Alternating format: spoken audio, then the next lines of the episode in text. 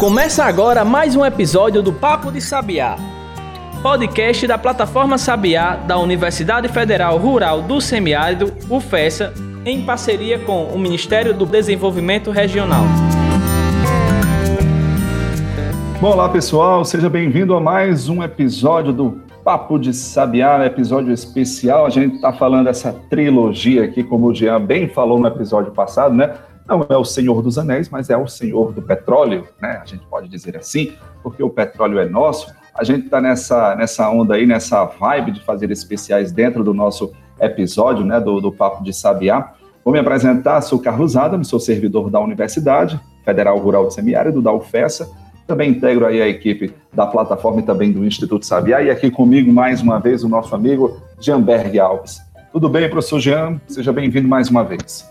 Tudo tranquilo, Adams. É uma satisfação dar continuidade a esse projeto, né? Começando a falar das cadeias produtivas do semiárido e hoje falando sobre o papel da universidade nesse processo. A gente vai começar a conversar, ou vai conversar hoje, sobre qual o papel da universidade no petróleo, na produção de petróleo, como é que ela pode contribuir para esse desenvolvimento. São várias questões que a gente vai abordar. Inclusive, em relação a isso, Adams, deixar de novo a chamada aí para o nosso ouvinte e a gente tem alguns artigos publicados lá no blog da plataforma Sabiá, que é o blog.plataformasabiá.com, que falam dessas pesquisas, do que vem sendo feito na universidade em relação à produção de petróleo aqui no semiárido, petróleo onshore.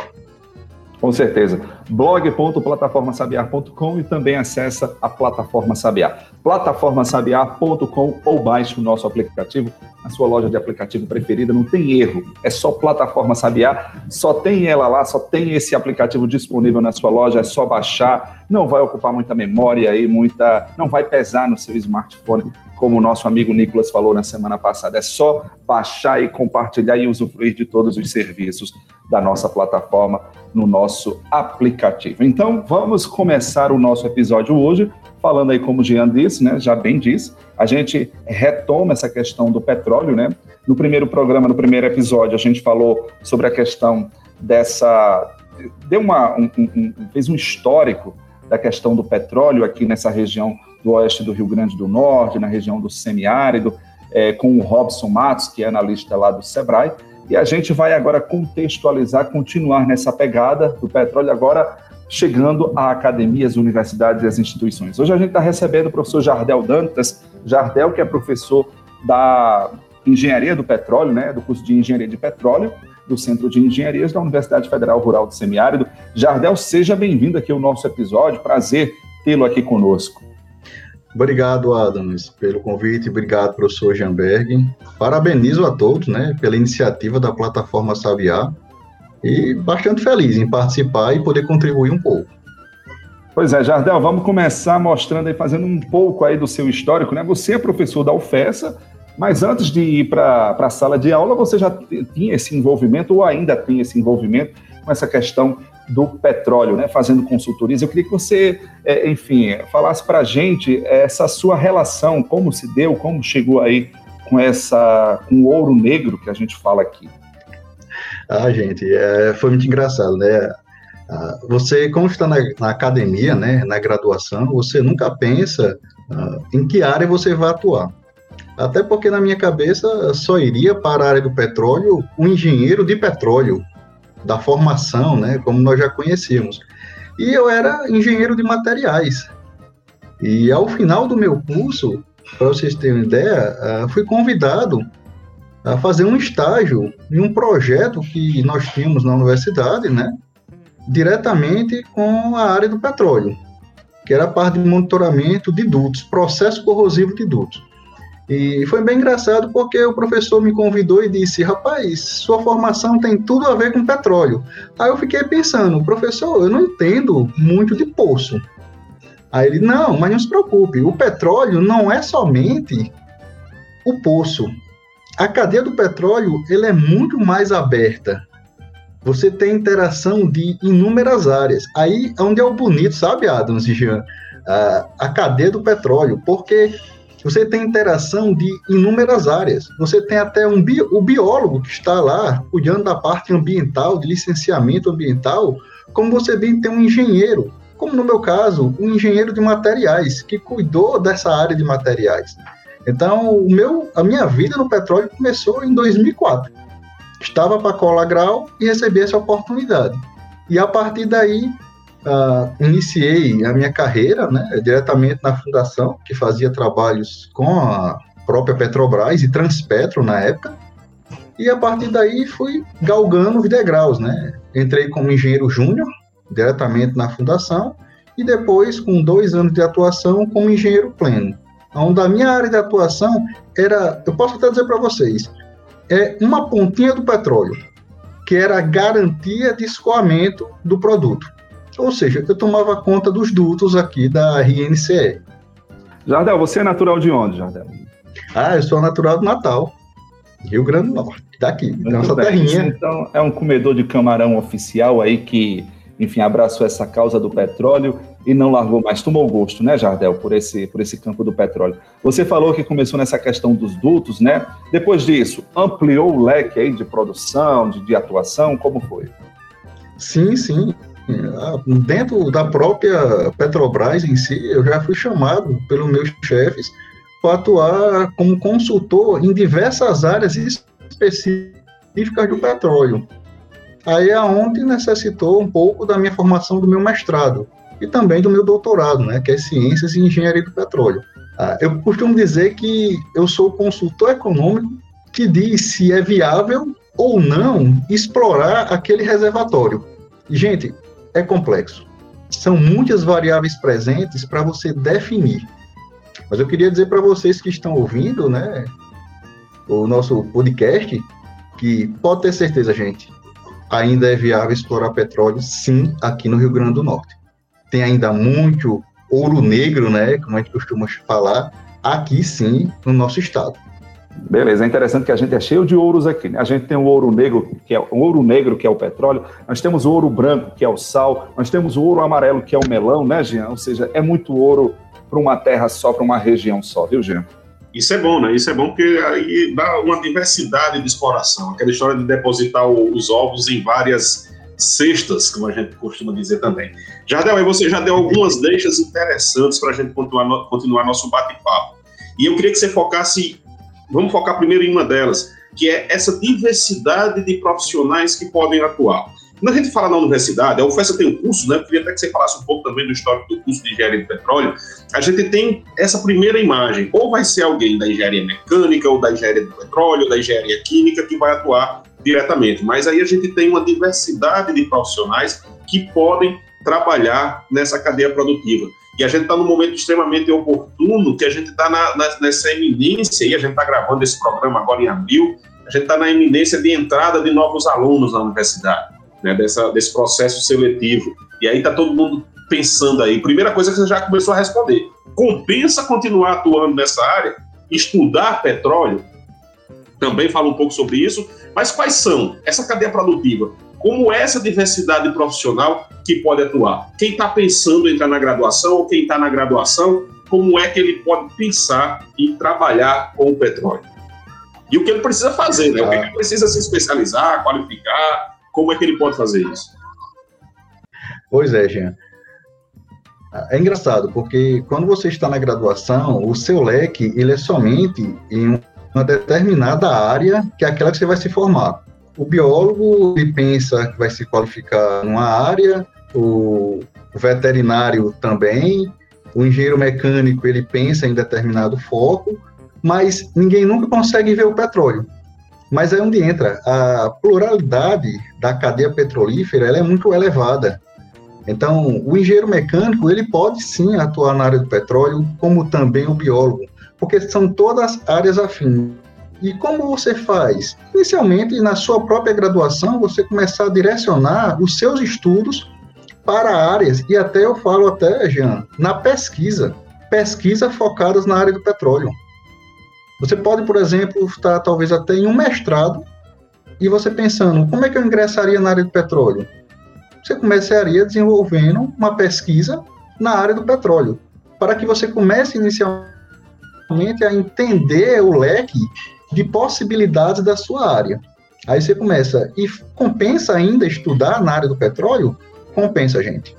é um mercado que dia a dia ele necessita de inovação. Ele necessita de novos conhecimentos. Os problemas estão batendo na porta diariamente do produtor, seja do pequeno, seja do médio, seja do grande produtor, ele está batendo lá na porta. E ele precisa, eu acho que muito também em decorrência ao preço do barril do petróleo, essa oscilação do preço do barril do petróleo, de você encontrar soluções.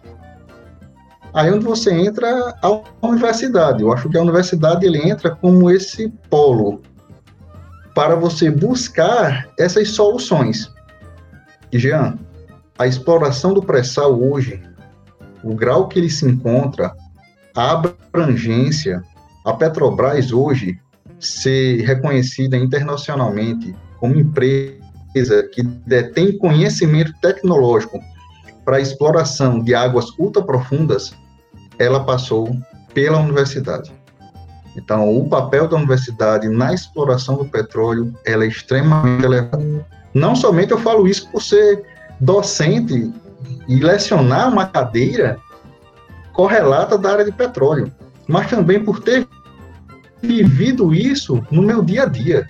Eu ingressei em 2004, fui até 2010 e 2010 eu fiz mestrado, fiz meu doutorado e logo em seguida eu ingressei aqui na UFESA no curso de Engenharia de Petróleo. Acesse plataformasabiá.com e baixe o nosso aplicativo. Muito bem. Deixa eu só aqui complementar, é, Jean, essa fala de Jardel, quando ele disse que o petróleo, né, essa cadeia envolve todas as áreas, não só da biologia, mas envolve também áreas que a gente pode até considerar como sendo, mas como, né? Como pode ser? Eu falo da minha área, né? A gente tem muitos profissionais, colegas jornalistas que estão também dentro da cadeia do petróleo, né? E o petróleo também precisa dessa informação, precisa dessa divulgação, né? A gente começa a ver também, Jean, muitos podcasts, episódios falando dessa questão da temática do petróleo, sabe? Da, da importância da cadeia produtiva, da, da, da, necessidade de preservação, porque é, é uma, uma temática que anda junto, né? A questão da exploração e ao mesmo tempo da preservação, né? Como explorar, mas sem degradar. Então, são coisas também que caminham, né, de certa forma, juntas, né? Não só na cadeia é, é, é da engenharia propriamente, né? Daquelas linhas da engenharia, da biologia, da química, que é muito presente também na cadeia do petróleo, mas também a gente envolve áreas das ciências sociais, das ciências humanas, também dentro dessa cadeia, vale salientar isso.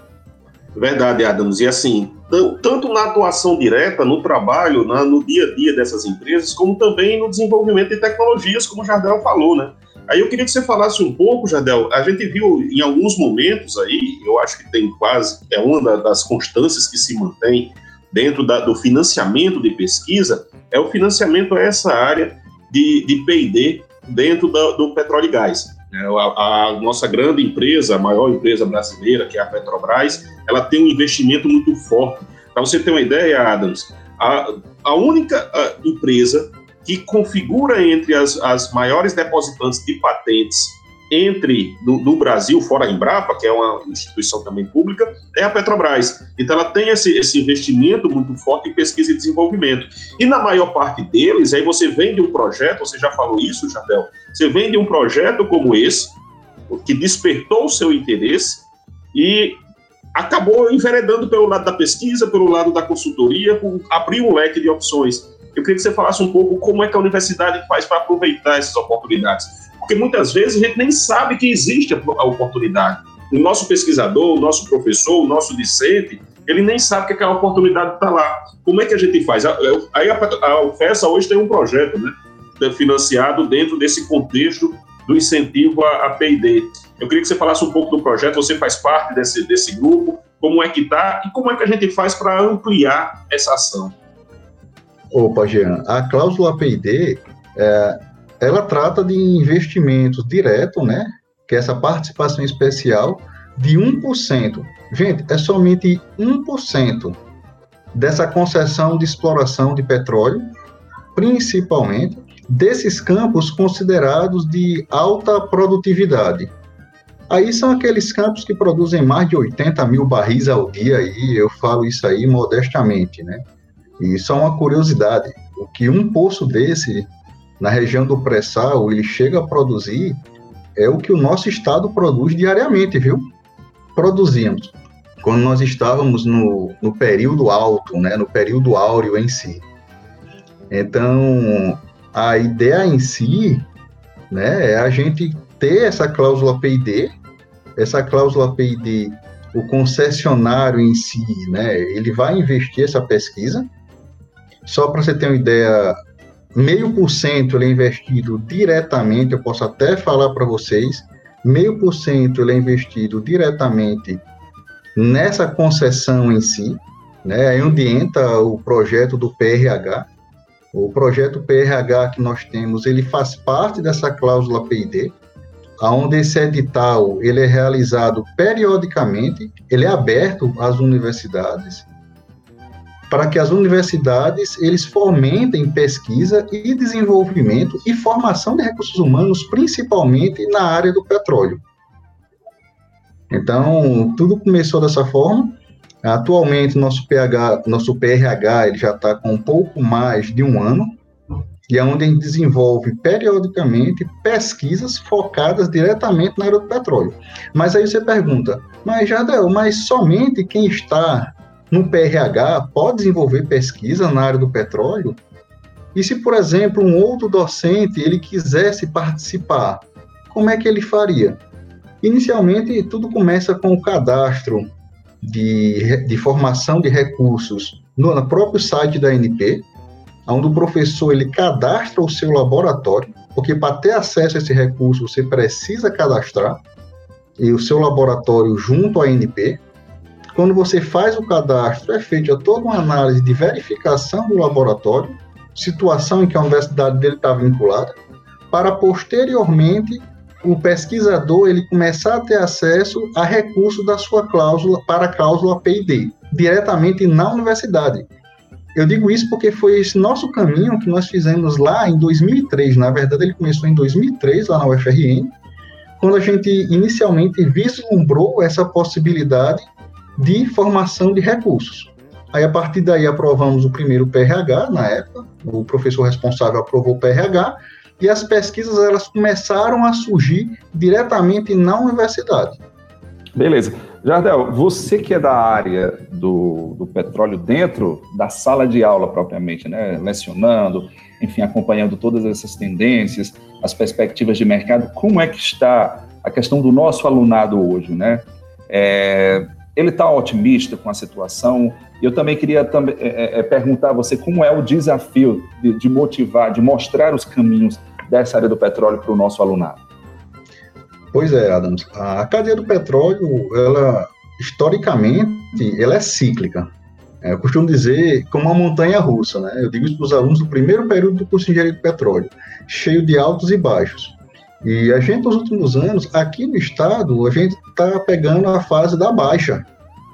Por quê? Com a saída da Petrobras propriamente dita. Só que a gente tem que entender, e a gente deixa isso para os nossos alunos, que o aluno do curso de engenharia de petróleo, ele não é um aluno formado para atuar no Rio Grande do Norte somente. Ele é um aluno formado para atuar no mundo. E não é à toa que muitos dos nossos alunos já estão descendo para a bacia de Campos, por exemplo, para a área do pré-sal. É onde você tem os recursos de maior exploração onde o recurso hoje está focado lá. Aí você poderia questionar, e aqui no Estado? A gente agora no Estado está tendo a chegada dos novos players, né, como a gente costuma falar, até com o nosso amigo Robson do Sebrae, então isso está esquentando o mercado local novamente.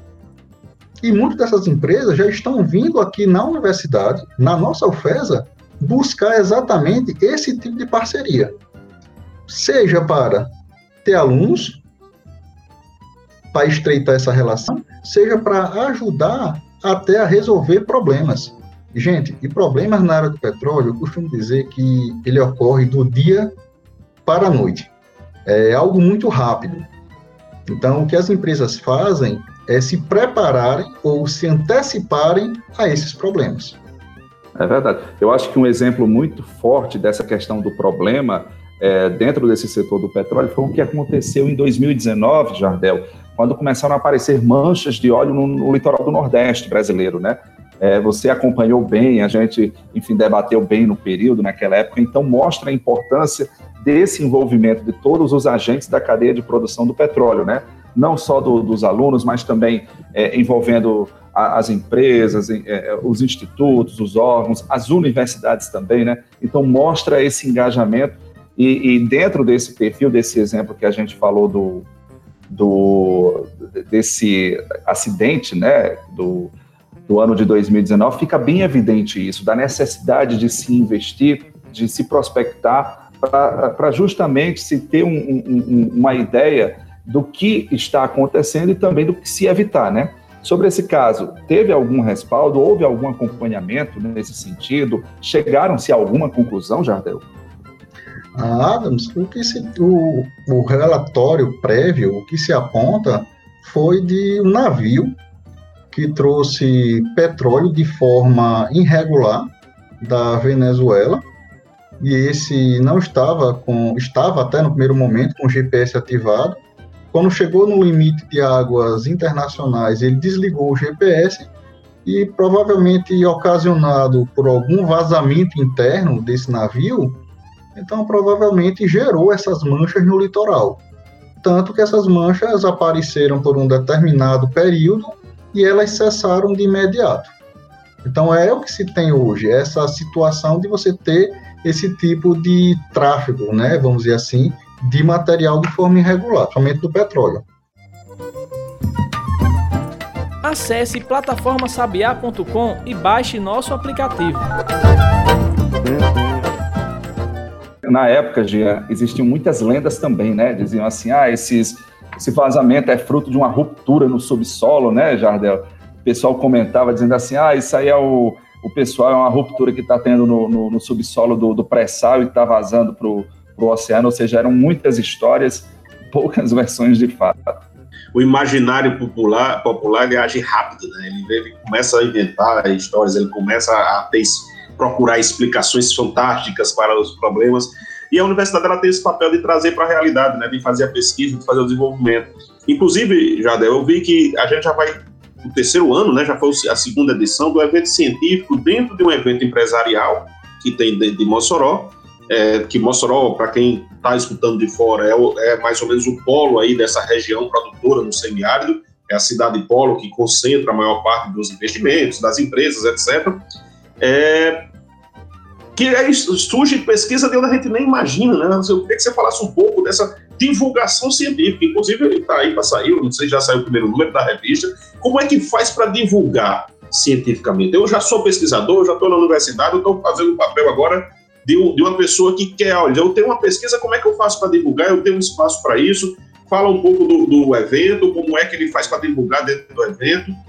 Né, que a gente até conversou com o Robson no episódio anterior, e ele disse: olha, a gente vai fazer, a gente ainda não sabe como, se vai ser híbrido, se vai ser é, é, remoto, se vai ser presencial, mas o evento ele vai continuar. Ah, Jean, foi assim, o Mossoró em Gués é uma iniciativa, eu acho que tem dentro do contexto hoje do REAT. O REAT foi o plano para a reativação desses campos terrestres que a gente tem hoje no estado dado esse desinvestimento que vem sendo dado nos últimos anos. Então, se criou o programa do REAT. E o onshore, né, a gente costuma dizer que Mossoró é a terra do onshore brasileiro, né? Então, a ideia do Mossoró em Gués é isso, apresentar à sociedade, aos produtores, o que a gente tem de melhor na cadeia de exploração do petróleo. E entrou a universidade nesse sentido. Sobre que aspecto? Apresentar as suas pesquisas. E como é que faz o pesquisador ir apresentar? Anualmente, como esse evento, como o Robson fala, nesse ano nós vamos para a nossa terceira edição, que não sabemos ainda, dada a condição de pandemia, se vai ser híbrido ou vai ser remoto. Temos o evento científico, que é o simpósio, já vamos para a nossa terceira edição. Então, o simpósio também é um espaço para que a comunidade também, além do espaço stand em si, ele tem um espaço para divulgação das suas pesquisas lá. E dentro do Mossoró Engagement, tem uma área que é interessante, que é a área Arena Inovação. É aonde eu acredito que é o espaço que o pesquisador ele pode trazer a sua pesquisa e apresentá-la naquele momento. Eu costumo dizer que você poderia chegar nesse momento e dizer: eu tenho uma saída mais econômica para o adsorvente que o senhor utiliza para derramamento do petróleo. E o senhor vai lá e apresenta de forma clara para todos aquele seu trabalho. É um outro espaço que se tem. Então, o pesquisador ele tem o próprio stand, ele tem o espaço da Arena Inovação e ele tem também a área do simpósio para divulgar suas ações de pesquisa. Beleza. É, Jardel, uma das coisas que a gente observa também dentro desse evento do Mossoró Oil and Gas, né, que eu também tive a honra de participar, apresentando, fazendo é, todo aquele ritual de protocolo de cerimonial, enfim, foi muito bacana, que a gente teve também esse envolvimento externo, né, pessoas de fora, é, produtores da América Latina, países, outros países da América do Sul, como era o exemplo da Colômbia e tudo mais. É, e a gente via também a, a, a, oportunidade dos nossos alunos também de, de interagirem dentro desse formato, né? E uma das coisas que a gente percebeu foi o envolvimento da empresa júnior, das empresas juniores, né? Eu falo da empresa júnior de engenharia de petróleo, que era mais da área, né? Qual a importância, Jardel, desse tipo de iniciativa das empresas juniores, é, dos centros de pesquisas, né? Dentro desse formato aí, para estímulo da, da, da carreira, para estímulo também da, da profissão, até mesmo do próprio curso. Deixa eu só complementar, Adams. Assim, é, o que a gente vem conversando, Jadel, é nesse sentido. A universidade ela pode contribuir com a pesquisa e desenvolvimento, ela pode contribuir com a divulgação científica, que está relacionada diretamente à pesquisa, ela pode contribuir com a, com a formação de pessoas, que aí é o que você vai falar agora quando fala das empresas júniores, com a formação de pessoal altamente qualificado, e também tem uma outra área que eu queria que você terminasse a sua fala falando um pouco dela, que é a prestação de serviços. Né? O que, é que a, o que a universidade pode trabalhar nesse sentido dentro dessa ideia de tríplice hélice? Ah, gente, a presença da empresa Júnior foi fundamental.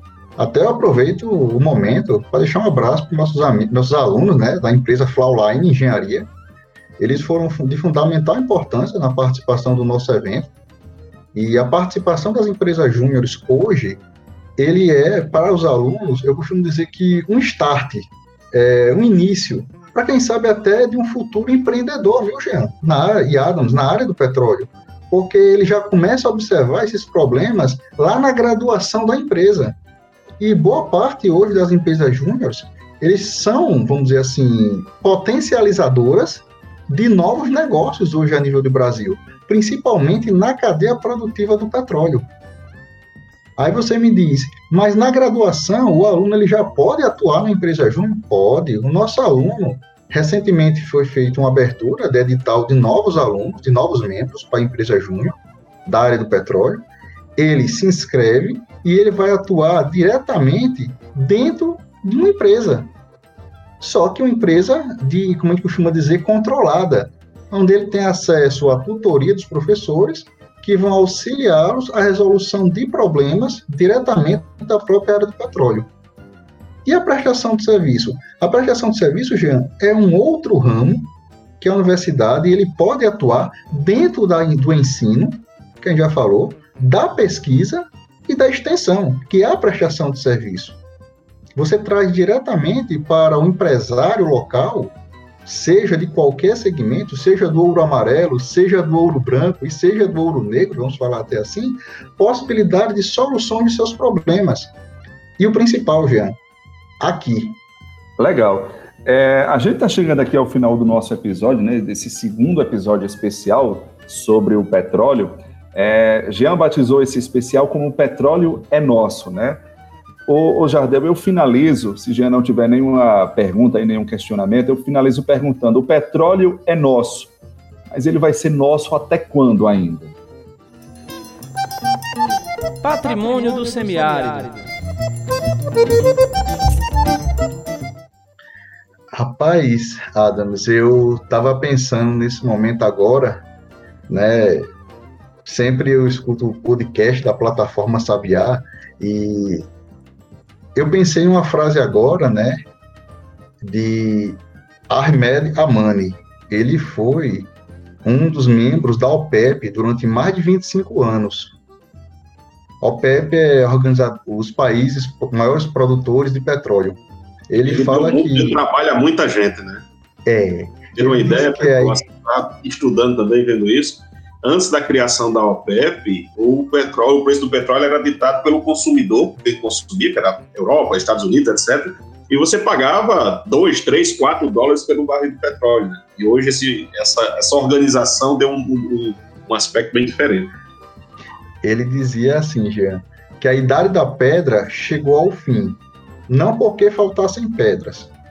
A área do petróleo chegará igualmente ao fim, mas não por falta de petróleo. Então, gente, o petróleo ainda é nosso, as regras mudam diariamente, o mercado é extremamente dinâmico. Somente quem está na área do petróleo observa que pode acreditar um dólar, somente um dólar no preço do barril faz toda a diferença em uma cadeia produtiva. Eu posso até chegar a dizer para vocês, eu posso chegar a dizer que, eu costumo dizer que você pode ter um retorno a curto prazo, como por esse um mísero dólar, eu posso ter um retorno agora de médio, quem sabe até a longo prazo. É verdade, a gente sente essa, essa diferença, viu? Um dólar no petróleo é um, dá uma consequência muito grande em relação a gente, principalmente na hora de, de abastecer o carro, de comprar o gás de cozinha, a gente sente bem isso, né? Essas variações aí. Bom, mas é isso. Jean, mais é alguma colocação, alguma consideração? Eu quero agradecer a Jardel aí pela contribuição, é muito bom, assim, didático, né? Bem didática a nossa conversa hoje. É, parabenizar pelo desempenho do curso de engenharia de petróleo, que tem uma importância fundamental, assim como engenharia, as, as, engenharias de uma forma geral e todas as profissões que estão relacionadas com a cadeia do petróleo. É uma satisfação muito grande ver que a universidade ela tem esse papel transformador também. Ela também pode atuar junto das empresas, ela pode atuar em parceria com os serviços do Sistema S, ela pode atuar em diferentes frentes para contribuir com o desenvolvimento da região. E eu tenho certeza que esse desenvolvimento regional ele vai ser muito potencializado daqui para frente. No episódio anterior, Adams, até o, o, o Robson falava, olha, dificilmente a gente vai chegar aos tempos áureos, o que a gente já produziu mas ainda tem muito para fornecer, a gente ainda tem muito a crescer, e esse papel da universidade de otimizar os processos, de trabalhar com pesquisa para fazer com que diminua a corrosão, que é a sua área de petróleo, Jardel, ou a sua área de atuação no petróleo, Jardel, é, diminua esse processo de corrosão, é, amplia a vida útil dos poços, amplia a vida, a vida útil da, da, dos, da, todos os equipamentos utilizados é muito importante. É só um, é uma pontinha lá do iceberg de tudo que a universidade pode atuar. Então, parabéns pela sua atuação e deixa aí o espaço para a sua mensagem final aí com, com quem está começando agora, para quem está saindo da, do, do, da, da universidade ou para quem está entrando na universidade. O que, que espera? O que, que você faz para ser um bom profissional nessa área, independente da sua área de formação? Eu vou citar uma outra frase que é do Jean Paul, né? Ele diz que minha fórmula para o êxito é levantar-se cedo, trabalhar até tarde e encontrar petróleo. Então, é o meu desafio que eu deixo sempre para meus alunos. É uma área que exige, dentre, eu acho que não pelas outras engenharias, mas que a maior quantidade de conhecimento multidisciplinar ele está agregado na área de petróleo. Eu digo eu, por ser engenheiro, uh, quando eu fui atuar na área de corrosão, eu tinha que entender também um pouco de meio ambiente. Beleza, então. Obrigado, Jardel. Parabéns aí, reforçando as palavras do Jean. Parabéns pelo trabalho, é muito bom, é muito bacana a gente ver esses exemplos, né? E, e, e ter essa, essa luz aí, essa didática, né? Que é muito importante nós termos, principalmente para agregar, para é, é, é, estimular o nosso alunado, a nossa cadeia de produção, a nossa cadeia produtiva, enfim, todos os nossos agentes. Obrigado, parabéns pelo trabalho, Jean, vamos embora. Dentro dessa perspectiva, ainda tem mais um episódio, tá certo, gente? Dentro desse especial do petróleo. Fique ligado e que vem muita coisa boa por aí ainda. E fica o convite, né, Asa? Para quem não escutou o primeiro episódio, vai lá, escuta o nosso primeiro episódio, que foi com o Robson, também excelente. A gente tá bem nessa trilogia, viu? Vai ficar o compromisso aí do público de ter que escutar cada programa. Eles são independentes, mas são interligados. Então é, Verdade. escuta, vai lá, assim como os outros episódios, né? Tem outros episódios já no ar sobre outros temas. o Papo de Sabiá está cada vez mais rico, Marcos. Com certeza, e cada vez mais internacional também, porque a nossa audiência já está Brasil afora. Bom, é isso. Obrigado, gente. Valeu, Jardel. Valeu, Jean. Até o nosso próximo encontro. Fica ligado que tem mais episódios chegando por aí. Valeu, gente. Abraço. Você ouviu Papo de Sabiá, podcast da plataforma e do Instituto Sabiá da Universidade Federal Rural do Semiárido, em parceria com o Ministério do Desenvolvimento Regional. Contribuíram para este podcast Diego Farias na edição de áudio, Canário Comunicação na produção e na postagem do episódio. Siga o nosso conteúdo nas redes arroba Plataforma Sabiá.